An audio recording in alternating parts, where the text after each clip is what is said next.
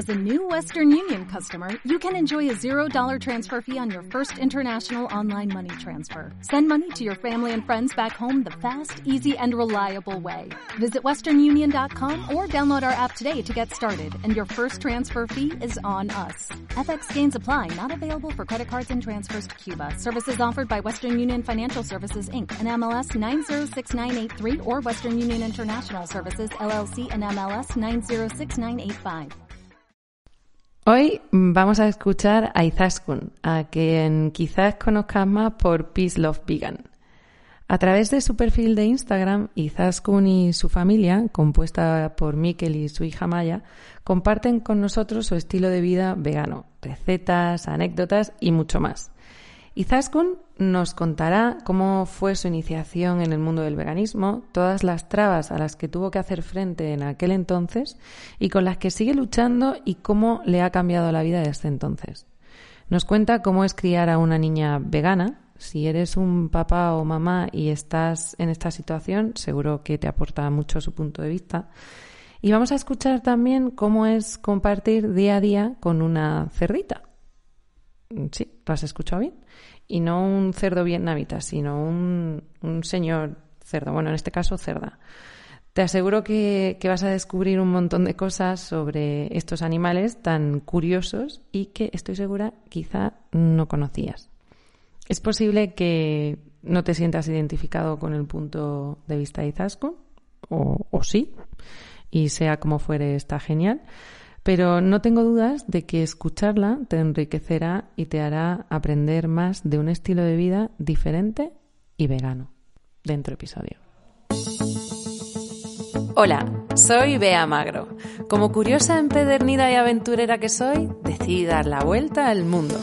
Un viaje donde encontré la inspiración que me llevó a fundar una empresa de éxito y a desarrollar aprendizajes y proyectos personales que hoy por hoy dan sentido a mi vida quiero darte la bienvenida a mi podcast, donde compartiré ideas, herramientas y charlas con personas maravillosas que de alguna manera u otra me inspiran y me impulsan cada día a ser mejor.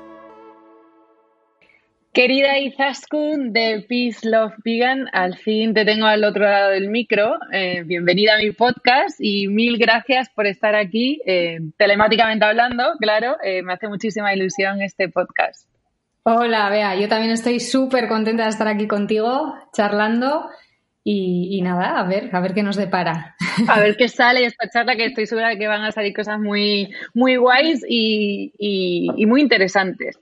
Antes de empezar, Izaskun, em, porque tengo un montonazo de preguntas que hacerte, me gustaría escucharte a ti primero y que en lugar de ser yo quien te presente, eh, le cuentes tú a todas las personas que te están escuchando en este momento quién eres. Pues, Así fácil para empezar. Sí, facilita. Esta me la sé. Pues nada, eh, me llamo Izaskun, tengo 37 años y, vivimos cerca de Bilbao, vivimos en, en una casita en el monte. Eh, y nada, soy mujer, madre, trabajadora, autónoma y llevamos una, una, cuenta, trabajamos en redes desde hace años, llevamos redes sociales eh, difundiendo el veganismo desde más o menos que nos hicimos eh, veganas y bueno, tenemos esta trayectoria desde hace unos años. Y em, estás hablando en plural porque en casa, ¿cuántos sois? Eh, en casa somos, bueno, personas humanas, hay tres, eh, mi marido Miquel, mi hija Maya, eh, luego tenemos dos gatitos, Aitor y Patati, tenemos una cerdita y teníamos otro cerdito que, bueno, falleció y una ovejita que también eh, falleció. Pero vamos, éramos un montón. ahora, ahora vamos a, te, tengo que preguntar por el cerdito, pero lo tengo un poquito más adelante en nuestra conversación, porque antes quiero que, vamos a presentar antes a los humanos, ¿no? Vives con Miquel y Miguel, vives con, con Maya, ¿no? Creo que no soy la única que soy fan de tu hija, eh, porque si vemos algo en las redes que es una maravilla de niña, ¿no? Eh, Sí, muchas, yo creo que muchas de las que te seguimos podemos nos preguntamos que cómo lo haces, ¿no? ¿Cuál es tu secreto para tener una niña tan mona? Y mm, yo diría que tan despierta, ¿no? no sé si es despierta el, el atributo o cómo haces para tener a Maya y que Maya sea con esa sensibilidad que tiene. Pues mira, yo creo que, que no, hay, no sé, no, no, sé el secreto, pero eh, sí que te digo que aprendo más de ella de lo que yo le enseño. Eh, aprendo mucho de ella, le doy la, capacidad de que ella tome sus decisiones, evidentemente las que puede tomar con cuatro años, pero siempre la hemos considerado que a veces no se hace, eh, siempre la hemos considerado una persona. O sea, son mm. las niñas y los niños son personas, ¿no? pequeñitos, pero, pero son personas. Entonces, eh, a veces le, restamos derechos vitales de, decidir, de, son mucho más capaces de, de lo que nosotras. Eh, bueno, yo en mi caso no, ¿no? La, veo muy capaz de muchas cosas, pero veo en otras familias eso, que tienen como eh, esa cosa de enseñar, enseñar, enseñar y, saben un montón, saben un montón. Entonces, y es, es, es, interesante esto que dices, que yo además he leído en algún libro, ¿no? Porque a mí me pasó cuando me hice madre, pues no era la típica eh, mujer pues con un súper instinto maternal, lo comentaron en alguno de mis podcasts, por lo que me tuve que poner a leer mucho y además ya después cuando me enfrenté a tener un niño, pues cuando ya van teniendo conocimiento de causa, ¿no? Cuando ya tienen dos años y empiezan a, a interactuar más. Eh, y, y, y la afirmación que acabas de hacer, lo de los niños son personas, que puede parecer, puede parecer un poco baladí, ¿no? Un poco, hombre, obvio que son personas ya, pero es que muchas veces eh, creo que como sociedad los, los tratamos como si no fueran personas, ¿verdad? Exacto, Exacto. como que no tienen sentimientos, como que por ser eh, tres años, eh, no, es que no tiene importancia. No, oye, si se pillan un berriche con tres años, claramente es porque para ellos tiene importancia. para, para ellas su juguete es igual de valioso que para ti el bolso. Eso es, eso es. Derecho a, una vez que lo entiendes, no sé, simplemente darle la importancia que tiene a las cosas que a ella le importan de, su edad, ¿no? Y, darle la capacidad de ser, de ser ella misma, ante todo, siempre esto que acabas de decir me hace mucha gracia, ¿no? Yo, pues típico la sociedad, ¿no? No, deja los juguetes, deja los juguetes, ¿no? Típico también que llegamos al parque, no, déjale los juguetes. Y una vez, eh, no sé, a alguien de mi familia me fue, digo, déjale tú el móvil a ese desconocido. déjale el móvil. Es verdad. Oye, pues respetemos que el niño, eh, porque el niño ya con dos, tres años, eh, pues tiene conocimiento de causa, no quiere dejar el juguete y no pasa absolutamente nada, porque como tú has dicho, es una persona que, oye, pues sí, hay, todavía es verdad que el cerebro se está desarrollando y todavía tiene habilidades porque por, por desarrollo fisiológico no mm. las ha adquirido, pero es, hay que escucharles, ¿no? ¿Tú, dirías entonces que esta es, este es tu secreto? Yo, yo creo que sí, porque no hacemos nada especialmente y, y, sí que notamos mucho la diferencia en otras familias de eso, de que les tratan de una manera como como que, no sé, como que no, no saben o no entienden. Claro que entienden, claro que saben, déjala y tiene, tienen sus derechos, que a veces se los restamos. Lo mismo que tú decías de los juguetes en el parque, o sea, si no quiere dejar su juguete, es suyo. Es tu móvil, ¿no?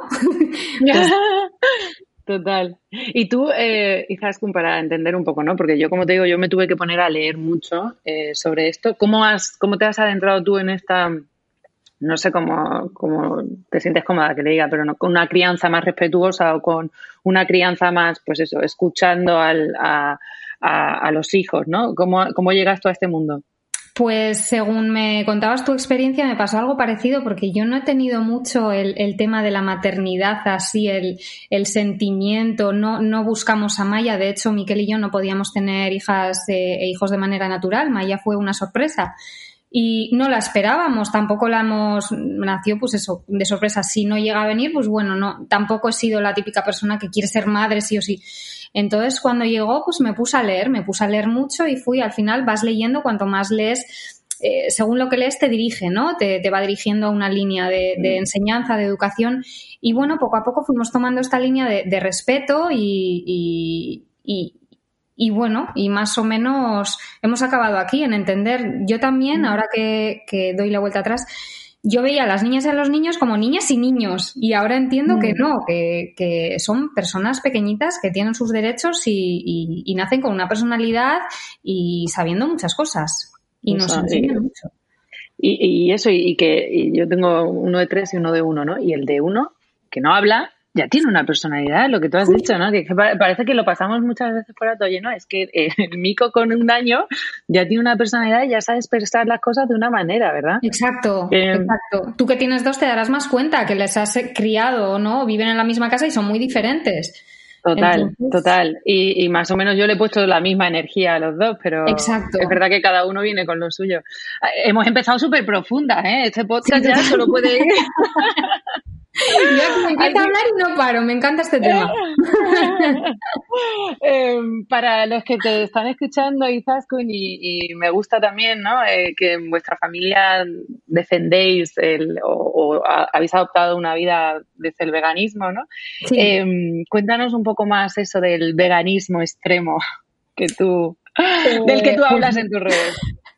A ver, eh, yo considero que el veganismo se, se tacha de extremo pero realmente si, si, la injusticia es absoluta, pues hay que oponerse a ella, ¿no? No considero que el veganismo sea extremo. Para mí el veganismo en, mi vida es eh, el sentido común.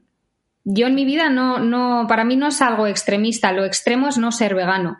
Entonces, entonces claro, bajo mi prisma de, injusticia y que quiero luchar contra ella, pues simplemente yo hago lo que me parece que es de sentido común, oponerme a lo que no me parece justo y, tú has adoptado que ese activismo es adaptarlo desde el veganismo, ¿no? Pues eh, si nos quieres contar un poco más en qué consiste esto, ¿no? Por si hay algún alguien que te está escuchando y dice, uy, que es la primera vez que me hablan de, esto, en qué consiste esta, este activismo, ¿no? Porque para mí es, para mí, ¿eh? estoy hablando de este bea persona, eh, para mí es un activismo que podemos llevar a cabo al día, día a día, porque si hay algo que hacemos y que, y que más hacemos a diario es comer y vestirnos, ¿no? Donde, Exacto. Desde donde podemos ser más activistas con lo que queremos apoyar o con lo que queremos dejar de apoyar. Eso Cuéntanos. Pues eh, sí, justamente lo que dices, activismo. El activismo lo practicamos a diario con cada pequeña decisión, con mm. cada cosa que te metes a la boca, con cada eh, prenda que compres, con cada eh, la cantidad de lo que recicles y nos ponemos, ¿no? Más un poco más con un ámbito más grande, porque el veganismo no solo es comida, el veganismo, como bien dices, es como vestimos, es el hacer mm. el menor daño posible eh, siempre y cuando sea posible según las circunstancias que, uno tenga, evidentemente. Entonces ahí entran, pues eso, eh, si no quieres, eh, si no te gusta maltratar a los animales, pues no te los comas, no puedes defender a los animales con la misma boca que te los comes, como dijo Ibai Vegan, un amigo activista. Y, y, lo mismo, pues no vestimos con, con, nada que sea animal, eh, y bueno, intentamos hacer lo mejor posible, pues eh, hacer compras sostenibles, eh, reciclar todo lo que podemos, no generar residuos, no reciclar, sino mm. generar menos. Trabajo en una tienda además mm, sostenible y a granel, sin mm. plásticos. Entonces, bueno, estoy muy metida en el tema de no, no hacer daño a, ni a animales ni a personas, ni al planeta. Intentar que al final somos todos lo mismo, o sea, yo lo veo que Exacto. al final es nos hacernos daños a nosotros mismos. Y por recapitular un poco, eh, recapitular un poco, eh, quizás cómo llegas tú a, este mundo. ¿Tú has sido siempre así? ¿Has crecido en una familia vegana? ¿De dónde te viene todo esto? Pues mira, yo no crecí en una familia vegana. El 5 de enero del 2014 vi un documental que se llama Forks Over Knives. Ah, Ese documental me cambió la vida absolutamente. Eh, me, cuando, cuando lo vi, yo decía. Espera, un momentín antes para ponernos en contexto. Tú, este 5 de enero, eras, eh, estabas, eh, formabas parte de, tenías una vida, no, bueno, normal, perdona. Sí, que es que voy a lo que nos lleva la sociedad. comías de todo y no estabas, no habías escuchado el veganismo o nada. O sea, tú comías de todo y estabas todavía, pues, en ese, en donde vamos todos con la sociedad. Exacto, yo era como la ovejilla con todos para allá, para la misma dirección. Y el 4 de enero no sé qué comí, posiblemente, no sé, jamón, no lo sé, no, no lo recuerdo, pero el 5 de enero me, me, topé con esto. Y yo jamás había oído la palabra vegano, yo no sabía que había personas veganas, sí que conocía que había personas vegetarianas, pero desconocía absolutamente eh, esa palabra, no, no sabía lo que era. Entonces me topé con este documental que es de salud, no es de ética y mis esquemas se rompieron. Yo decía, no es posible. Eh, solo hay dos opciones. O este documental es mentira o mis 29 eh, años pasados me han mentido. Pero si está este documental, jolín, si no es verdad, no estaría legal, ¿no? No, no es legal que alguien eh, saque un documental de este tipo. Alguien tiene que decir algo, no, no es posible. Entonces metí en Google documentales veganos y me salió Erlings, que era otro documental. Entonces por la mañana vi ese y a la tarde vi el de Erlings y creo que me he tirado, o sea, lloré siete meses. Eh, sí. porque era, es un documental ético. Entonces, bueno, te... Este no lo he visto yo. Pues se me, se me cayó el mundo encima, se me cayó el mundo encima. Mm. Llevaba, pues eso, una persona que defiende caracoles y se está comiendo vacas. Yo decía, pero ¿cómo es posible? ¿Por qué? ¿Por qué me han dicho que hay que comer carne? Y si yo hubiera mm. tenido esta información antes, años antes, yo mm. habría optado por el veganismo muchísimo antes. ¿Por qué la gente no lo conoce? No hay esta información. No. Entonces dije, no, eh, voy a poner un voto de confianza en, en, que esto es posible, real, y a partir de ese día no volví a comer un, un animal muerto hasta hoy. ¿En serio? ¿Así radical? Así radical. Y, cómo, y claro, y tú llegas, porque llegas de, pues eso, de comer tu proteína animal, eh, no sé si eras sano o si no sano, pero llegas de comer tu proteína animal y haces una transición a cero proteína animal y cero alimento de procedencia animal. Exacto. Eh, ¿Cómo es ese camino, Izaskun? Leyendo. ¿Te apoyaste en nutricionistas? Eh, ¿Eso leíste? ¿Cómo lo hiciste? leer, leer, leer y leer. Me obsesioné porque sentí, pues eso, una pérdida de mí misma. No sé, fue, fue horrible. El, sentimiento de engaño para mí fue mm. horrible, lo más duro de, de, esto. Yo decía, no puede ser. Eh, y entonces empecé a leer, a leer, a informarme cómo lo puedo hacer bien, ¿sabes? Porque una cosa es hacerlo a lo loco y otra cosa es hacerlo bien. Yo no, mm. no, obtuve ayuda, pero bueno, me interesé muchísimo por el tema de alimentación. De hecho, hice un curso de alimentación holística y energía vital, eh, pues eso, eh, para tener más, información sobre cómo comemos, qué comemos, cómo nos afecta, ¿no? A nivel mental, físico, espiritual. Ya me metí mucho en el tema este de la alimentación y bueno, quise saber y aprendí simplemente para, pues para ser ejemplo también, para, para, intentar, si esto era posible, vamos, yo lo iba a llevar a cabo y iba a ayudar a, más personas.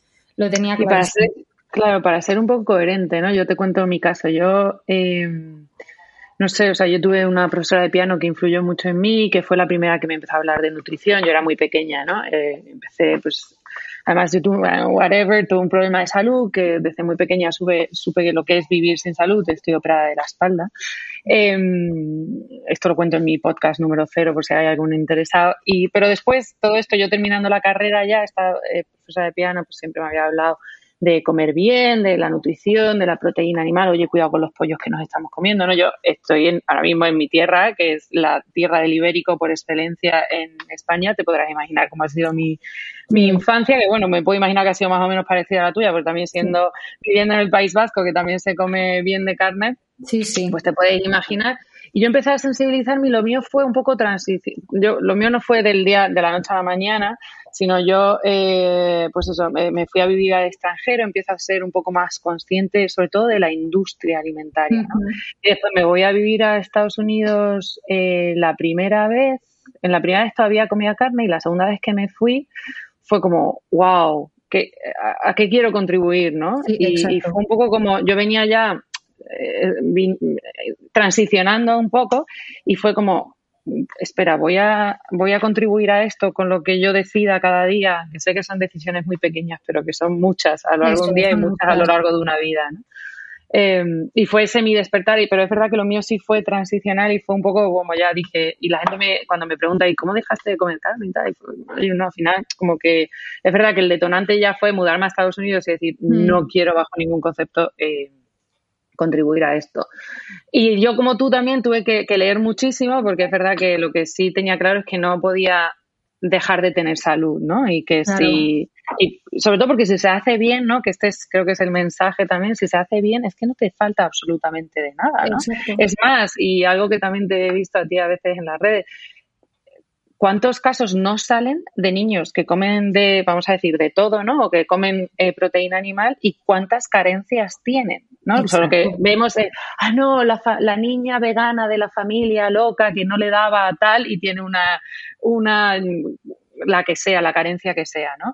Eh, ¿Cómo pues, ves tú este tema, Izaskun? Yo siempre digo, además nos dicen, ¿no? Cada vez que sale eh, pues una niña o un niño vegano eh, que tiene algún tipo de malnutrición, desnutrición o carencia, lo que sea, pues sale, bueno, en todos los canales de televisión, en el periódico, pues uno cada dos años, imagínate.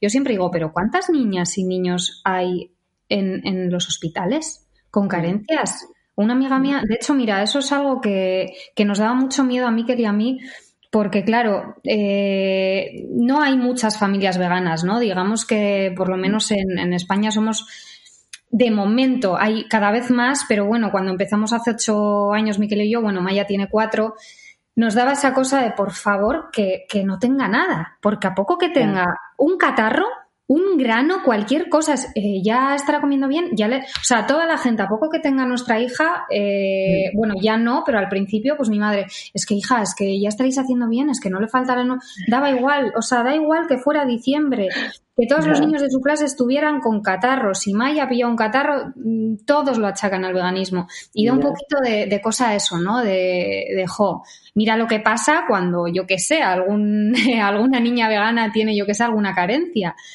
Entonces, entonces eso, cuando un montón de, de amigas mías y, y, madres y gente que yo conozco hablan de carencias de sus hijas o sus hijos, pero como si fuera lo más normal del ojo, pues le falta no sé qué, he ido a hacerle una... Pero es que si eso mismo pasa en vegano, agárrate que viene curva. O sea, tenemos que tener...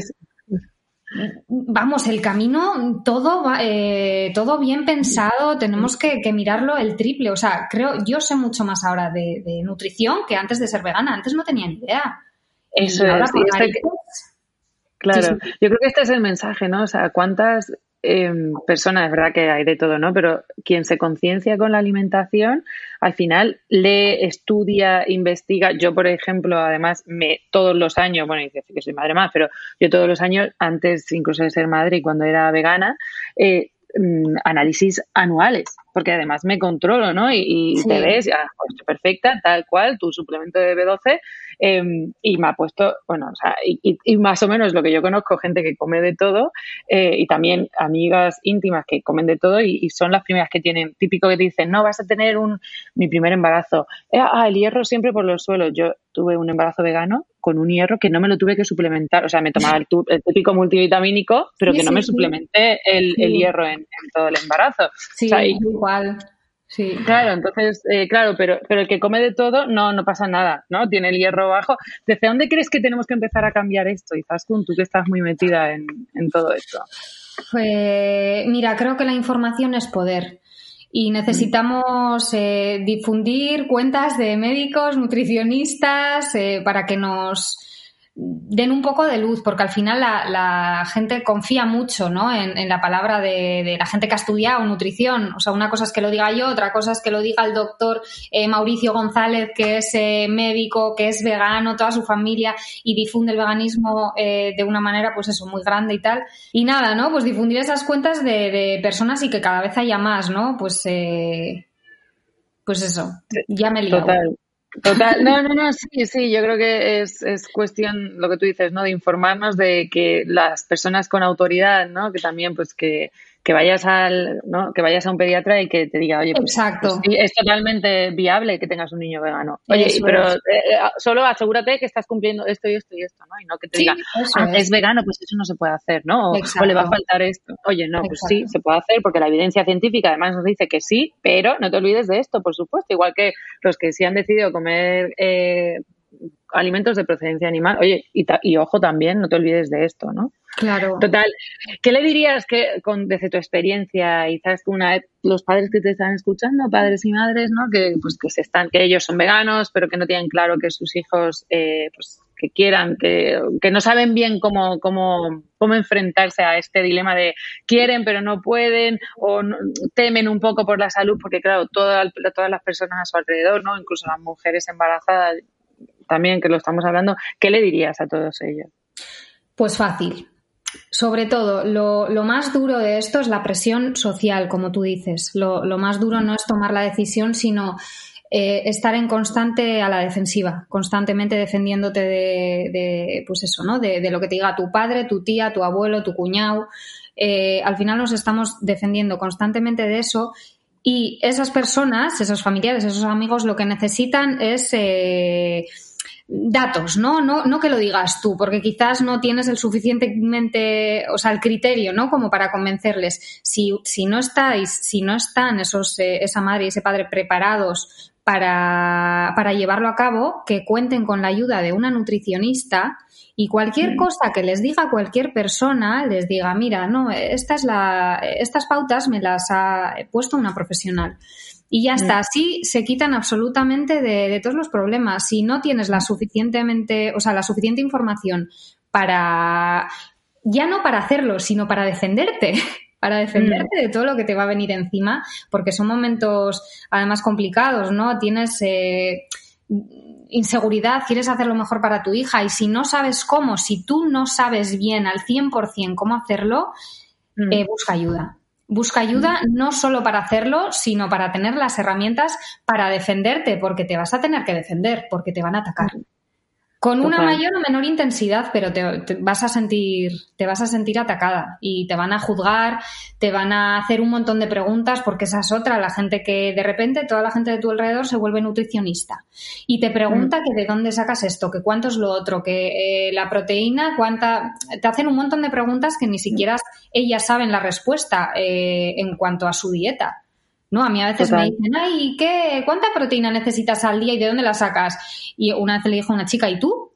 dijo, ay, ay, pues no sé. ¿Sabes? Se quedó cortada. Realmente la gente te hace preguntas que, ellas con su alimentación las desconocen. Y dices, pues para tener eso bien, bien cerradito, bien, para saber defenderte y saber llevarlo bien, pues si no cuentas con la información suficiente, pide ayuda.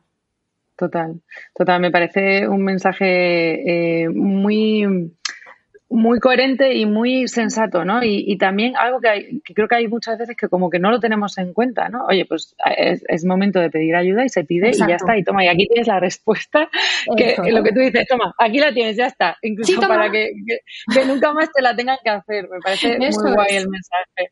Eh, y, dentro de todo esto, eh, me gustaría también que nos contaras cómo llegas tú a las redes sociales, ¿no? Porque ahora tienes una cuenta eh, muy potente en el que, pues eso, en el que cuentas este tu mensaje. ¿Cómo llegaste, cómo empiezas con las redes sociales y cómo ha ido evolucionando tu cuenta a lo que es hoy?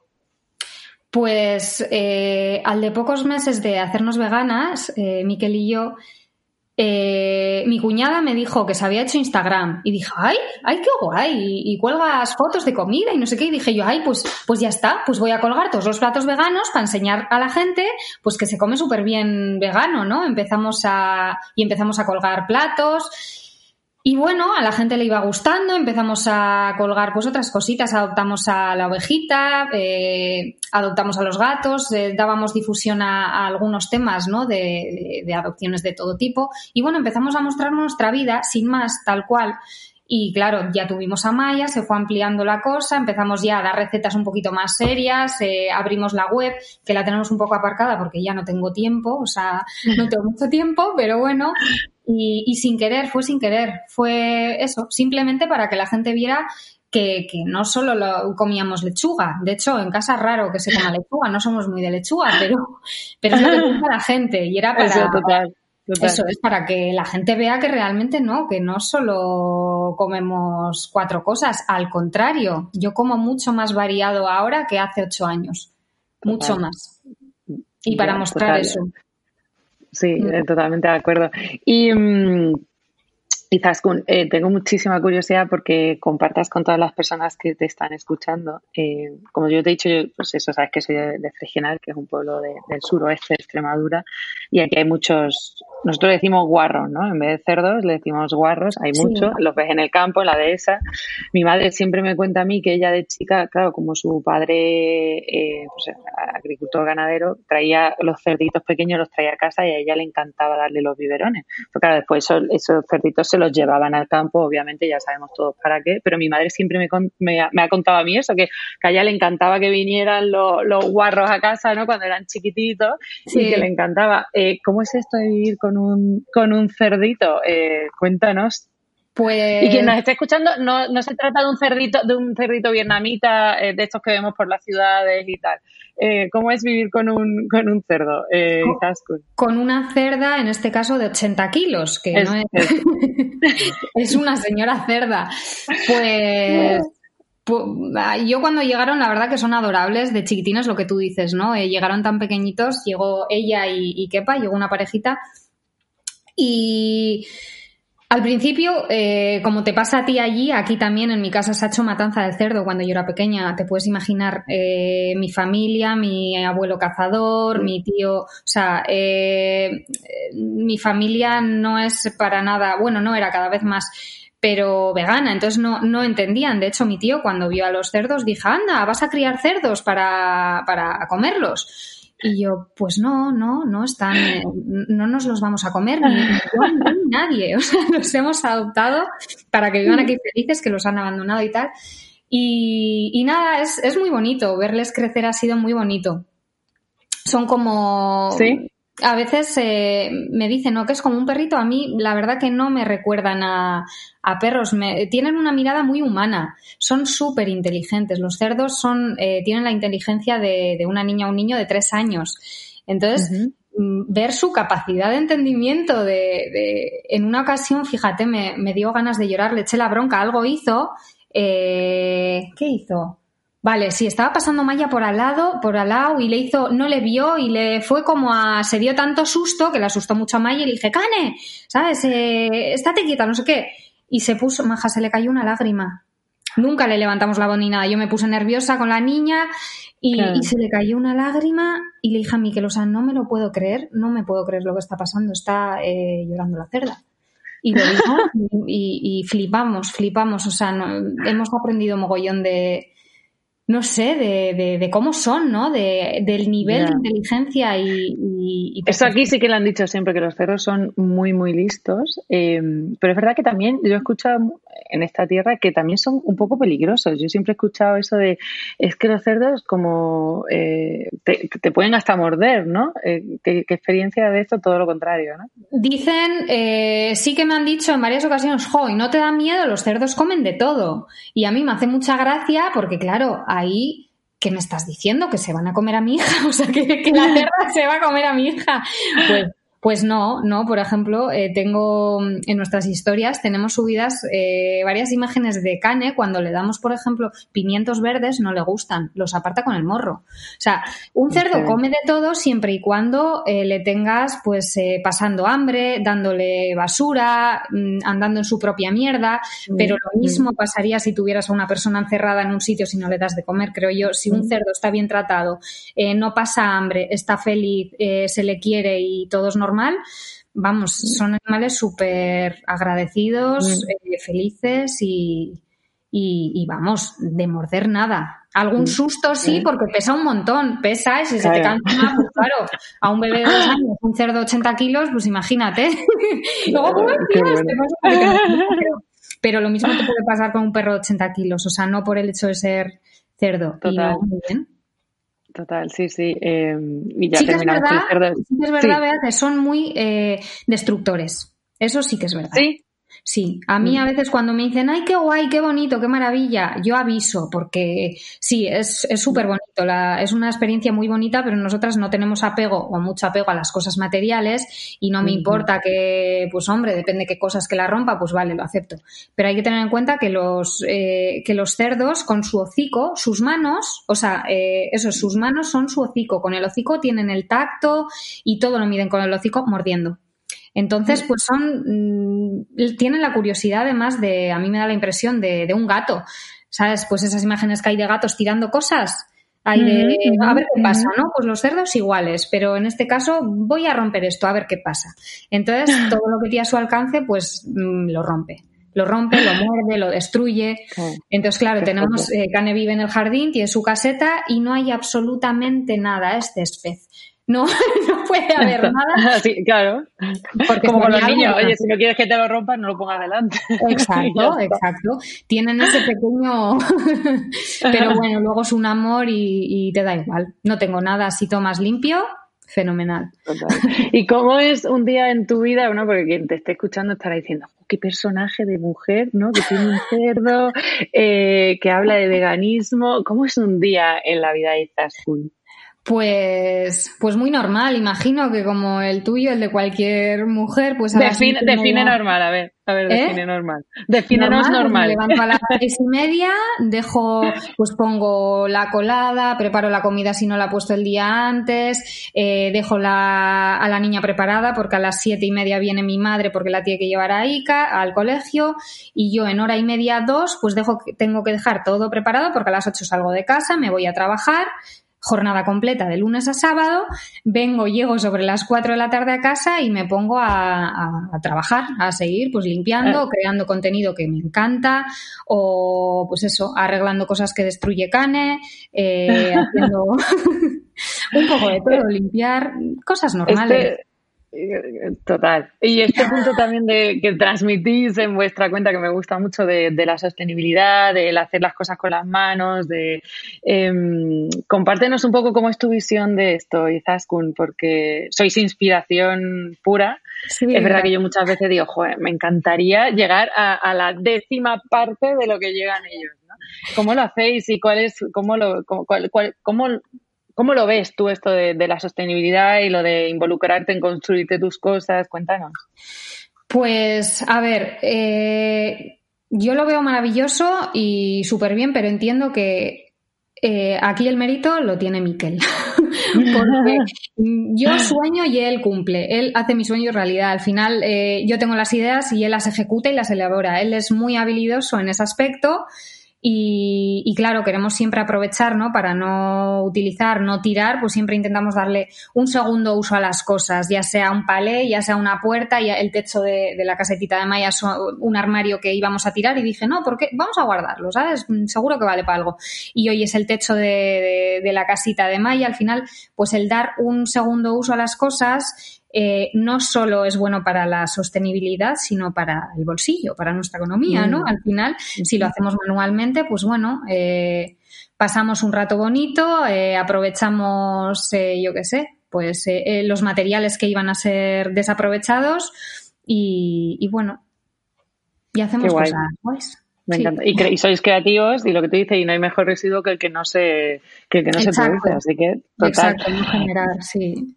Tú que estás, eh, que para mí tienes esta sensibilidad, ¿no? Y, cómo crees que va a evolucionar el mundo? Porque yo creo que sí es verdad que viene un cambio. ¿Cómo ves tú el mundo? ¿Cómo crees que va a evolucionar en los próximos 20 años? Pues mira, Depende del día que me preguntes, la respuesta cambia, pero hoy estoy positiva y, yo creo que el mundo va a ser mucho más vegano de lo que es ahora. Sí. O sea, yo creo que, como te decía antes, la información es poder. Yo, mm. nosotras, estamos trabajando en ello, en, que, en que todas las personas tengan ese derecho de saber que yo no he tenido, en mi caso, yo no lo tuve y me enfadé muchísimo. Y yo creo que cada vez hay más gente, además lo veo en, en, mi trabajo, cada vez vienen más familias veganas, nos preguntan eh, un montón de cosas, me hace mucha, me da mucha ternura ver cuando pues viene una, una abuelita, ¿no? Eh, vino el otro día que su nieta se ha hecho vegana con ocho años, la han dejado porque la niña no, no aguantaba más, se puso a llorar, les dijo que, que quería ser vegana y bueno, y vino la, abuelita, pues ya que, lo han aceptado, que le ayudemos por favor para que, que, es la que le hace las comidas y pues bueno, que ya todos comerían vegano porque su nieta de ocho años pues quiere comer vegano. Entonces me da tanta ternura estas cosas, ver que... Eh, niñas tan pequeñas con, con, con, esa decisión, ¿no? Con ocho años tu abuela te está haciendo la compra vegana y está encantada, lo, lo acepta, lo, lo, hace con mil amores, además con interés y cada vez eh, veo más eso en, en, en, mi trabajo. Además, pues eso, son personas que, que, veo cara a cara, ya no en redes, ¿no? Me topo con ellas, pues a diario me gusta verlo, me gusta hablar con ellas y, y yo creo que, que vamos en, en, buen camino, la verdad. Creo que cada vez hay más información. Yo también lo creo y, hay que ser optimistas siempre. Empezábamos hablando de, Maya, eh, ahora que vamos a ir concluyendo, me gustaría también volver a, tu hija, ¿no?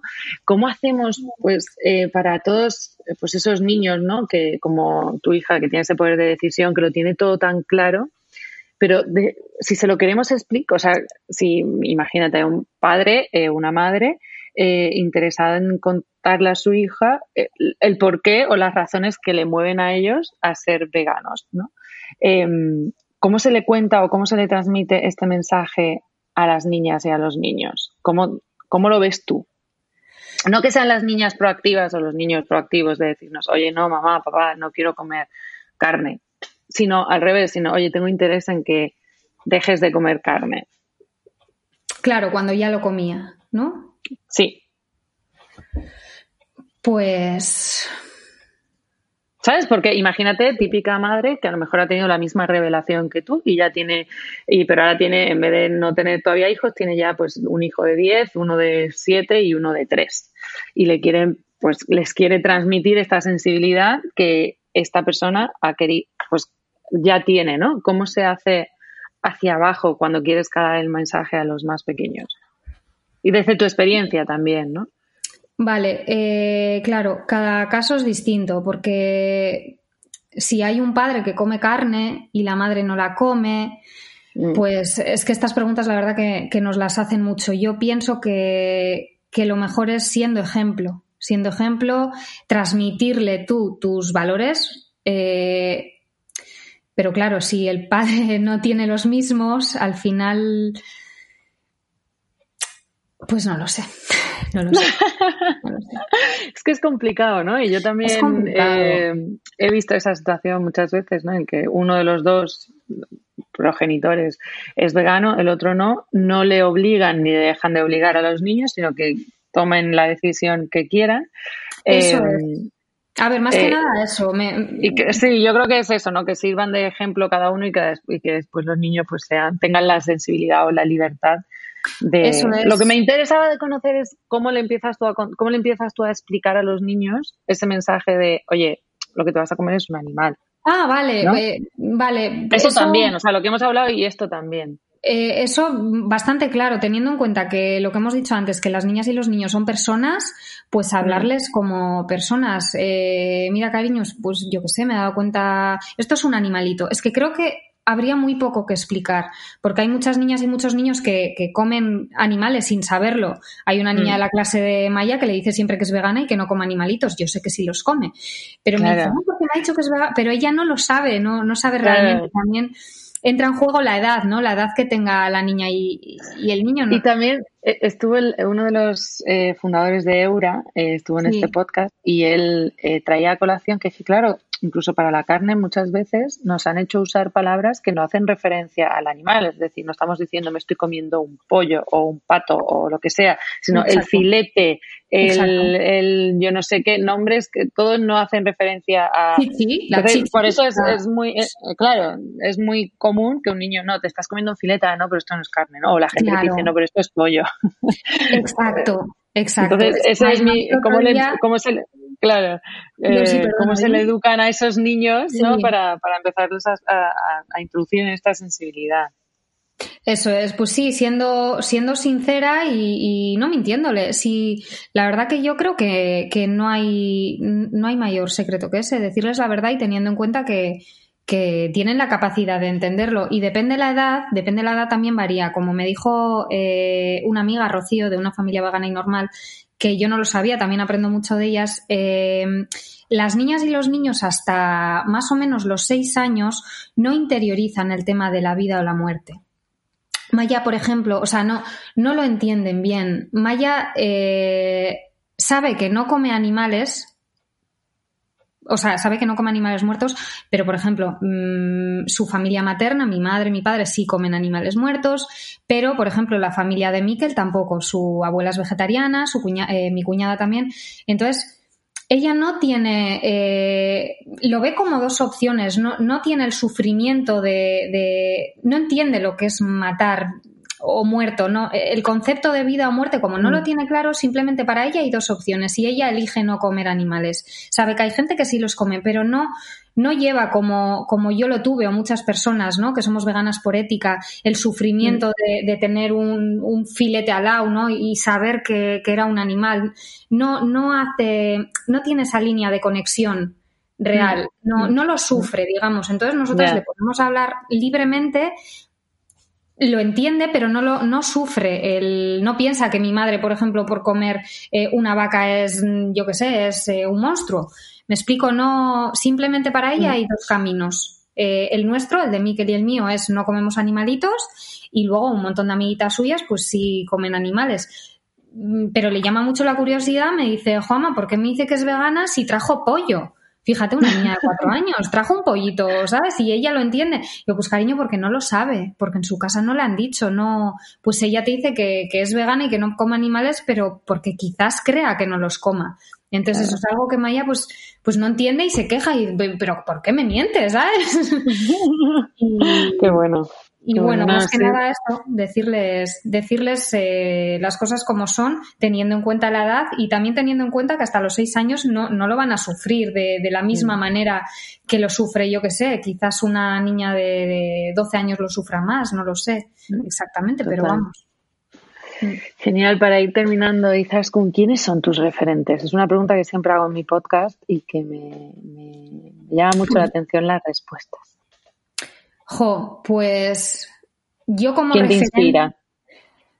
Yo como referentes, la verdad, eh, tengo a personas de, del día a día que hacen conmigo esta lucha eh, y no a nivel Instagram, sino a nivel eh, a nivel calle, la, las personas que vienen a, al trabajo, mi, mi, suegra, por ejemplo, que dio el cambio a, no sé, eh, un poco, no tengo un referente como tal de veganismo, simplemente como siempre digo, hago equipo, ¿no? Con, con las personas que, que, están a mi alrededor y creo que, que somos un, un, referente unido, ¿no? Entre todas para hacer fuerza. Porque al final, no sé, familias veganas hay poquitas y entre nosotras nos tenemos que apoyar para, para hacer más fuerza. Y como referente, pues, a todas las personas que están en, en esta lucha conjunta, que es un poco dura a nivel social, como te decía antes. Total. ¿Y una lectura que siempre recomiendes? Pues mi libro favorito es El sanador de caballos. Vale. Ay, no lo he leído. De Gonzalo Jiménez. Así que me lo voy a apuntar. Quizás con muchísimas gracias por este ratito. Me ha encantado charlar contigo y hablar de estos temas que pues no son los que nos los que nos ponen la prensa, ¿no? Todo el rato en, en Eso es. o de los que se suelen hablar en una conversación norm Sí. normal de calle. Normal, sí. y hago normal entre comillas, tú que me estás viendo, pero los que me escuchan. no. Nada, muchas gracias a ti, ha sido un placer estar aquí y a ver si podemos charlar en otros ratitos. Eso es. Muchísimas gracias, un beso. Gracias. Y hasta aquí un episodio más del podcast de Bea Magro. Recuerda que tienes todas las notas de cada episodio y contenido de interés en beamagro.com barra podcast. Un abrazo y hasta la próxima semana. El podcast de Bea Magro, con Bea al micro y John Steiner como técnico de sonido.